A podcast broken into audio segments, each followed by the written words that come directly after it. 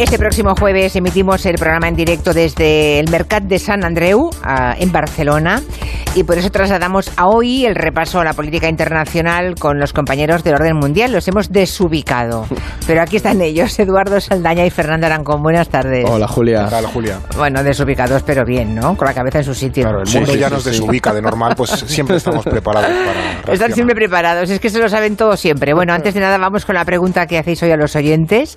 No sé sobre qué ¿De qué versa hoy? ¿De qué va? Pues mira, hoy vamos a hablar de parques de atracciones. A ver cómo de puestos están los oyentes en montañas mm, rusas y estas vale, cosas. Vale, a ver, pregunta. Iba a decir que es fácil, pero no. Eh, ¿Cuál de estos parques de atracciones europeos recibe más visitantes al año? A ver. ¿Legoland, el Puy du Fou o Por Aventura? El Puy du Fou francés. francés. No el de Toledo. Vale, no el de Toledo. El Puy du Fou. ¿Y Legoland? Y Legoland. O sea, y por aventura también. ¿Pero dónde está Legoland? Legoland creo que está Reino en Unido. No, Reino ah, Unido. Ah, vale. En Gran Bretaña, UK. Vale. Y Portaventura, en España. Que sabemos dónde está. Legoland, Puy de o Portaventura. bueno, ¿en cuál de los tres ya pueden ustedes votar en nuestra página de Twitter? A ver si lo aciertan. Yo tengo. Yo sé a quién votaría, pero no lo voy a decir porque no quiero condicionar a nadie porque es pura intuición, no tengo ni la más remota idea. ¿Qué habéis aprendido esta semana? Pues yo, Julia, he estado leyendo sobre Ubre Blanca. No sé si la conocéis o suena la historia. Esta es una vaca cubana. ¿Habéis ¿Sí? oído? ¿Sí te suena la historia? ¿Algo, algo me han contado claro, alguna vez. Como buena gallega, claro. Sí, sí, pues sí, yo no conocía, pero esta es una vaca que Ah. llegó a dar 109 litros y medio de leche en un día y de hecho batió el Guinness de los récords y se convirtió en todo un símbolo en la Cuba de Fidel Castro. Y de hecho Fidel llegaba a llamar todos los días preguntando que qué tal había ido Ubre Blanca en el ordeñado diario. De hecho porque representaba un poco esa idea de, de, mira, tenemos estas vacas que pueden hacer que Cuba no dependa de que nos traigan alimentos de fuera, porque además coincidió un poco con la pelea con Estados Unidos, las sanciones, y cuando falleció Ubre Blanca, el Granma, el periódico de, de, de Cuba del régimen, abrió en portada con, con la muerte de Ubre Blanca. Fue casi un luto nacional. Caray. Increíble, sí, sí. ¿Y Fernando? Pues eh, yo me he enterado de una cosa que me ha dejado absolutamente desolado. Eh, muchos de los oyentes, tú Julia te acordarás que China, hace ya bastantes décadas, tenía una política de regalar pandas. Eh, y se los regalaba a distintos estados. Creo que en Madrid creo que había un panda regalado por China, no sé si en Barcelona también. Se lo Eh, regaló la reina Sofía, que lo, efe- efectivamente, ¿Verdad? claro, claro. Sí, la diplomacia del panda. Efectivamente, Sí. la diplomacia del panda. Bueno, Sí. yo pensaba que eso seguía existiendo, pero resulta que no, que acabó en el año 84, yo llego un poco tarde, eh, y es más, no es que China dejase de regalar pandas, es que ahora te los alquila, y que al parecer ahora cobra una pasta por cada panda, y es un, un millón por panda al año. Y, y hay, hay pa- hay países que lo pagan. de Vieron el negocio, ¿no? Eh, Claro, claro. pero han- han pero alquilarlo, eh, ¿dónde? Llevar, ¿Para llevarlo a un zoológico? Efectivamente, Hay un efectivamente. Si tú formato suscripción como... Claro, si tú ahora quieres un, un panda chino, eh, China te lo, te lo lleva y tú le pagas un milloncejo cada año por el, por el osito de, de marras. O sea, ya, ya Ya. no te lo regalas, sino que te lo, te lo cobra, te lo eso, alquila. ¿eh? Pobres además, animales. Como los pandas creo que son muy difíciles de reproducir en cautividad, Sí. pues claro, tú no puedes fabricar tus propios pandas, sino que se los tienes que pedir a China, que te Ya. los mande. Es un monopolio. Claro, claro, ahí hay un negociazo. Alquiler de pandas, madre mía. El otro día, justo cuando acabamos la sección en Huelva, porque sé que viajasteis a Huelva, una oyente vino a vernos y os preguntó por Turquía, que estaba leyendo alguna cosa de, de que se estaba poniendo muy seria en tema de Turquía con, con Siria y os dejó ahí el tema. No sé si que, que le queréis contestar. ¿Qué Pues, está pasando en Turquía respecto además, a Siria? Fue muy rápido porque nos dijo, mira, yo os iba a preguntar por Turquía, pero no me dio tiempo. Y dijimos, bueno, pues esta semana que viene te respondemos. Y es muy interesante porque Turquía ha lanzado hace una semana una nueva campaña en el norte de Siria que se conoce como la Operación Garra y Espada, que esto se ha producido tras el atentado que hubo en Estambul hace unos días. Julia, no sé si recordáis las imágenes. Sí. ¿Qué ocurrió? Que, que Erdogan ha lanzado un, un ataque, o sea, una operación contra lo que él considera aliados del PKK, esos kurdos sirios, a quien les atribuye un poco la responsabilidad de ese atentado al PKK, ¿no? Dice que estos kurdos sirios lo están alojando. La cuestión aquí, lo que estamos viendo de fondo es que Turquía se está moviendo de nuevo en el norte de, de Siria, está tensando además esta operación las relaciones con Washington, porque al final esas fuerzas kurdas son aliadas de Estados Unidos Unidos en la lucha contra el Estado Islámico en la región y lo que vemos es que hay una serie de movimientos militares en esa zona que nos dan que pensar y los analistas empiezan a apuntar a ello que veremos una operación mm, turca con tropa en, en esa zona. ¿no? Entonces al final esto se suma un poco a la estrategia que venimos señalando de Turquía a nivel internacional, cómo está sabiendo aprovechar toda esta coyuntura. Recordemos, tiene la llave de la entrada de Suecia en Finlandia en la OTAN ahora mismo, también es un aliado estratégico para Rusia y Erdogan pues le está sabiendo sacar partido a todo esto para conseguir sus objetivos regionales como estamos viendo en el norte de Siria, que por cierto ha dicho que probablemente se reúna con, con Bashar al-Assad en, en las próximas semanas, meses, porque cree que al final tendrán que entablar relaciones de nuevo. Así que sí, sí. Pues estaremos atentos. Vamos ahora al tema de, al tema de China. Vamos a hacer una previa al, al tema de gabinete de hoy. La semana pasada ya comentamos muy por encima que la situación allí se estaba tensando, ¿no? Que las protestas iban en aumento, pero es que ahora parece que ha estallado, ¿no? El descontento, desde luego, va creciendo. Cada vez hay más manifestaciones y más masivas contra la situación de confinamiento que se vive en muchas ciudades. Este es el sonido de una de esas protestas. Creo que lo más importante es contar de dónde viene este, ma- este enorme malestar, ¿no? ¿Qué ha hecho que los chinos se cansen, estén hartos y no puedan más en muchos lugares del país? Bueno, la- el origen de todo esto es la política de cero COVID que implantó China desde el inicio de la pandemia, que al final, bueno, como muchos oyentes sabrán, se fundamenta en que en cuanto alguien tose en una ciudad, la ciudad entera se confina. O sea, son así de, de radicales y de, y de estrictos. Y eso ha llegado a un punto, hombre, en, lo- en los primeros compases de la pandemia yo lo entiendo perfectamente porque el virus era muy desconocido, pero ahora ya teniendo eh, vacunas y sobre todo que los chinos ya ven que en el resto del mundo pues nos hemos puesto a funcionar de manera eh, normal, ellos siguen teniendo políticas muy estrictas de eh, confinamientos y, cierres de ciudades en cuanto, ya digo, hay unos pocos casos, ciudades de millones de habitantes quedan absolutamente confinadas. Y eso llega a un punto en el que a los chinos le molesta porque también tiene un impacto económico. Pensemos que ahora hay un brote o unos pocos casos en una fábrica y la fábrica eh, entera queda absolutamente cerrada o incluso áreas circundantes, barrios enteros y eso para muchos chinos ya eh, pasa de castaño oscuro para que nos entendamos. Por ejemplo, el, el PIB, el crecimiento del PIB se ha reducido hasta el 3,9, que aquí lo podemos ver con envidia, pero recordemos que China viene de crecer al 7, 8, 10, Es un, 12, es un 15. palo gordo, ¿eh? ese, ese Claro, palo Sí. económico. Entonces, cuando de- vienes del 12%, ahora estás creciendo al 3,9, pues claro. eh,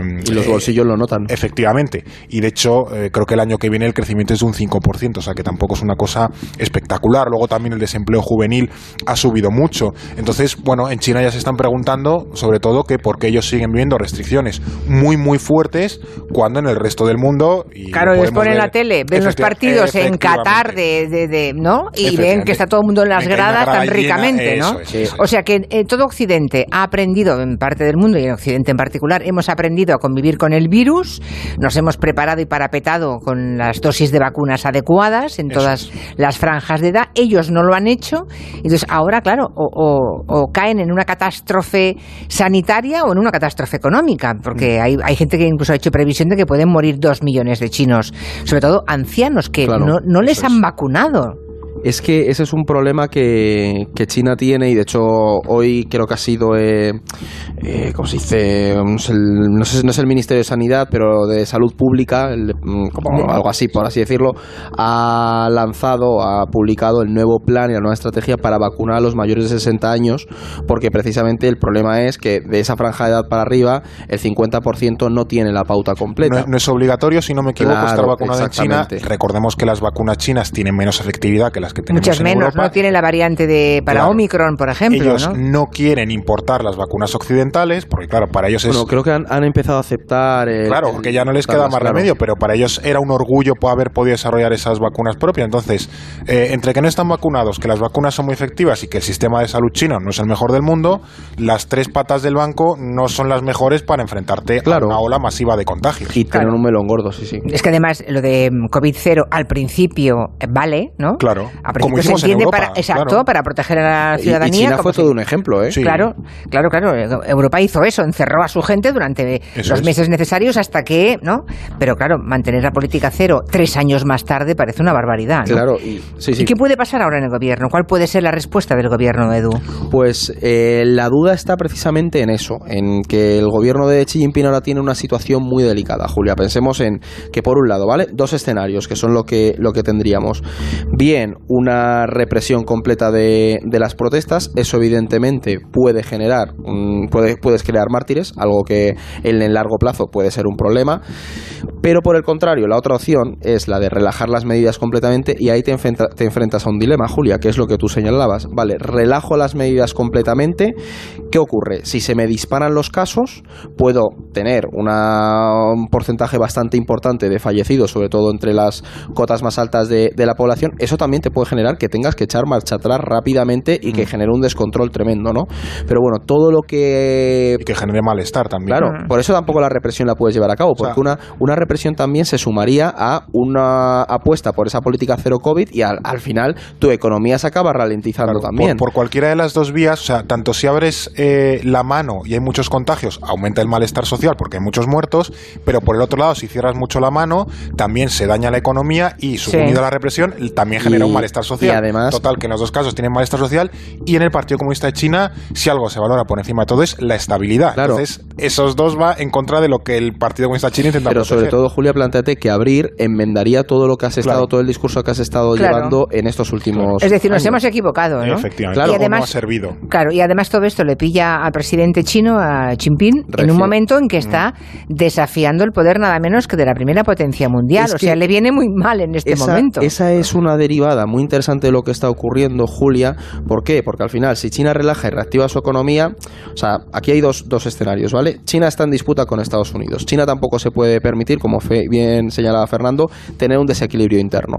Estados Unidos, lo comentábamos la semana pasada, ha lanzado ese plan de, de lucha contra la inflación, que es básicamente chutar a la industria interna para competir a nivel internacional. Y está fastidiando la economía china con, con, aranceles en, a nivel tecnológico. O sea, que no da punta sin hilo Estados Unidos tampoco. Por eso estas protestas, para bien o para mal, tienen que solucionarlas rápidamente. Lo que se prevé que hagan es que probablemente nos encontremos, relajen un poco las medidas, por eso eso de que vayan a empezar a vacunar a los mayores de 60 años es sintomático, pero Julia, a la gente que ha protestado, también la mayoría de analistas en el tema están señalando que tarde o temprano cogerán sus nombres, les tendrán identificados y nos encontraremos con una represión posterior. No en este momento porque saben que no pueden hacerlo ya. Porque, les estamos mirando, porque el mundo les está mirando. pero es que 2022 no es 1989, cuando Tiananmen eh, aplastaron aquellas revueltas, nadie sabe en realidad cuánta gente murió en aquel momento, pero es que hoy es imposible, hoy no se puede poner puertas al campo. Las imágenes se difundirían, ¿no? Claro, pero es verdad, Julia, que aquí hay una derivada eh, en esto y es que estas protestas en China por parte de los jóvenes, por ejemplo, se dan mucho más por el hecho de haber perdido condiciones económicas que tenían antes de la pandemia mm. y no tanto por esa represión completa del régimen, que ahí hay un factor muy importante, es decir, ellos han visto una pérdida en su calidad de vida económica y ahí también un aumento de esa política cero COVID de, oye, no tengo la libertad que tenía en 2019. me puede reprimir, pero si tengo un bienestar a mm. cambio, si no tengo ni una cosa ni la otra, es como, pues, chico, ¿qué me estabas contando? En las de Tiananmen pensemos en que todo eso tenía un carácter muy político y estas por eso hay que controlarlas rápidamente para que no acaben teniendo ese carácter ideológico que retaría todo el régimen. Hacemos una pausa de un par de minutitos y habrá que escoger, ¿eh? porque no tenemos demasiado tiempo. Tenemos ya Víctor Manuel, ha llegado a los estudios de Onda Cero en Barcelona. oh, recuerdo... madre mía, pensaba que estaba aquí Julia, estaba buscándole, no puede No, no, está en Barcelona. Pues dale muchos recuerdos de un fan. Muy bien, fantástico. ¿Cuál es la canción que más te gusta? A mí la de Minero me encanta, la del abuelo Minero. Soy su... pues, que soy muy fan. Muy fan de... Bueno, bueno, pues nada. Le encantará saber que tiene un treintañero fan. ¿Has llegado a los 30 ya o no? No, estoy a punto, Julia. No, bueno, no. Una, vez vino, vino, Ana Belén, Qué vergüenza, vergüenza debería daros. Sí, no, vi a Ana Belén aquí, me arrepentiré toda mi vida. ¿eh? En plan, dije, Fernando, me tienes que haber llamado por teléfono. Bueno, eh, le recuerdo que la pregunta que han planteado, ¿cuál de estos parques de atracciones europeos recibe más visitantes? Si el Legoland, si el Puy de Fou o Portaventura. Un oyente os ha rectificado, dice, pero ¿cuál de Legoland? Hay varios parques. Es verdad. Tiene, tiene razón. El original está en, Dinamarca, pero aquí nos referimos a la sucursal que tienen en el Reino Unido. Vale, Reino Unido, por tanto, ¿eh? Vale, pues se puede seguir votando que no queda mucho tiempo, ¿eh? Nos quedarán poquitos minutos ya. Dicen que detrás de un gran bote del Eurojackpot hay un gran millonario. Esto, ¿y detrás de un gran millonario? Pues que va a haber un... Ahora Euro Eurojackpot, el mega sorteo europeo de la 11, es más millonario que nunca. Porque cada martes y viernes por solo 2 euros hay botes de hasta 120 millones. Eurojackpot de la 11, millonario por los siglos de los siglos. A todos los que jugáis a la 11, bien jugado. Juega responsablemente y solo si eres mayor de edad.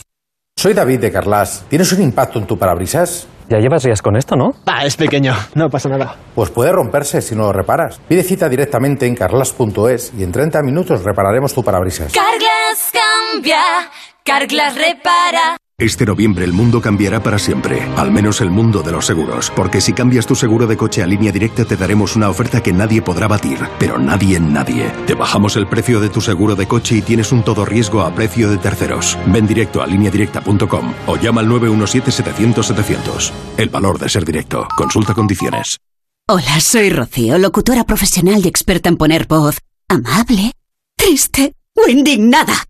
Pero cuando me llega una carta de Hacienda me quedo sin palabras. Por eso soy de legalitas, porque sé que con una llamada un experto me ayuda a resolver lo que yo no domino. Hazte ya de legalitas. Y ahora por ser oyente de Onda Cero, y solo si contratas en el 91661, ahórrate un mes el primer año. Legalitas, y sigue con tu vida.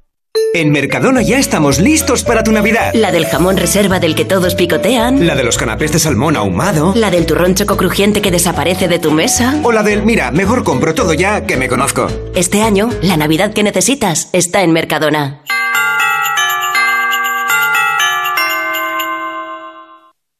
¿Estás preocupado por tu colesterol? Toma citesterol. Una cápsula al día de citesterol con berberis ayuda a mantener los niveles normales de colesterol. Recuerda, citesterol. Consulta a tu farmacéutico o dietista.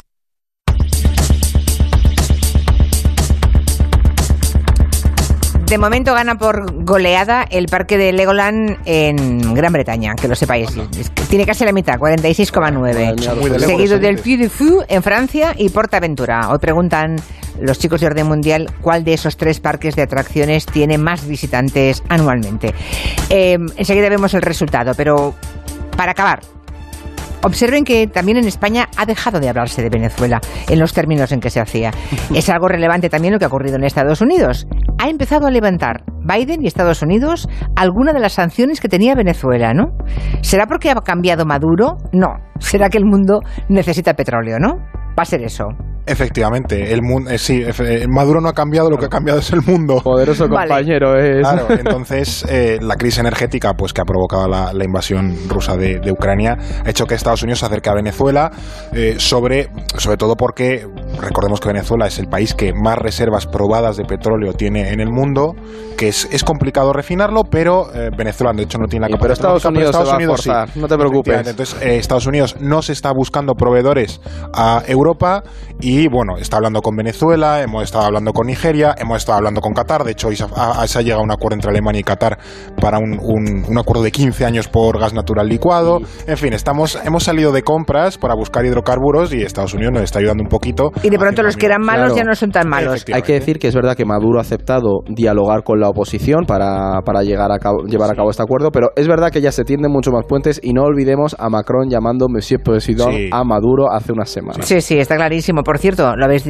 colado así como de rondón, pero me he quedado con la copla. Y ustedes espero que también. ¿Han escuchado que Alemania ha firmado un acuerdo con Qatar para que Qatar les venda el gas en los próximos 15 años? Ahora se explica que la selección alemana no lleve brazalete de ningún tipo. Claro, no, no va- fue no Merkel, Hombre, le quitó, por Merkel, favor. le quitó Merkel y Scholz, le quitaron el por, por lo que sea, a los jugadores alemanes y a otras muchas selecciones se les ha caído el brazalete. Pero claro, cuando estás negociando acuerdos de 15 años de gas natural licuado, a lo mejor en- desde hay una llamadita y dicen, mira, no es lo más inteligente del mundo que salgáis con un brazalete a reivindicar los derechos humanos, que es absolutamente loable, pero a lo mejor no es el mejor momento para hacerle este feo al- con el que estamos intentando negociar. Ay, se llama Realpolitik esto, ¿no? Qué tremendo. Bueno, vamos a ver cómo, ha quedado el concurso. La cosa sigue más o menos igual.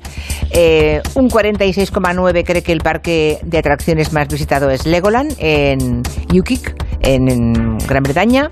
El 25% cree que es Puy du Fou en Francia y el 28,1 cree que es Portaventura en España. Y la respuesta correcta es... A ver, Por aventura. Ajá, hubiera ganado. Qué, qué poca confianza Poco los chauvinismo en, nuestro país y nosotros a nivel turístico, vamos, siempre arrasamos. Efectivamente, por aventura. No es el más visitado de Europa. El más visitado de Europa, como se podrán imaginar, es Disneyland París, que está en París. Luego hay uno eh, neerlandés, que no me voy a atrever a pronunciar. Luego hay uno, uno alemán, Parque Europa. Luego uno danés, Jardín Stivoli. Y luego está efectivamente por aventura. Más abajo está Puy du Fou y ya creo que es el décimo, una cosa así. Legoland Windsor, que es donde está el, ¿Mm? el parque de, mar. Reino Unido. Ahí, efectivamente. Portaventura, Por sí, sí, sí. Pues esto, hubiera ganado, porque yo creo que sí. No, no tenía el dato, tenía la intuición solamente. pero sí. casi dos millones y medio Sí. de. A mí me ha sorprendido la cantidad de visitantes. Es una barbaridad, ¿eh? solo, sí. solo hay que estar allí Mm. para ver que, que aquello se llena Sí, en sí. verano. Eso es, eso es. Los que, los que hemos ido alguna vez o varias, lo hemos visto con estos ojos que se adecan en la tierra. Hasta la semana que viene. Adiós, Adiós. Adiós.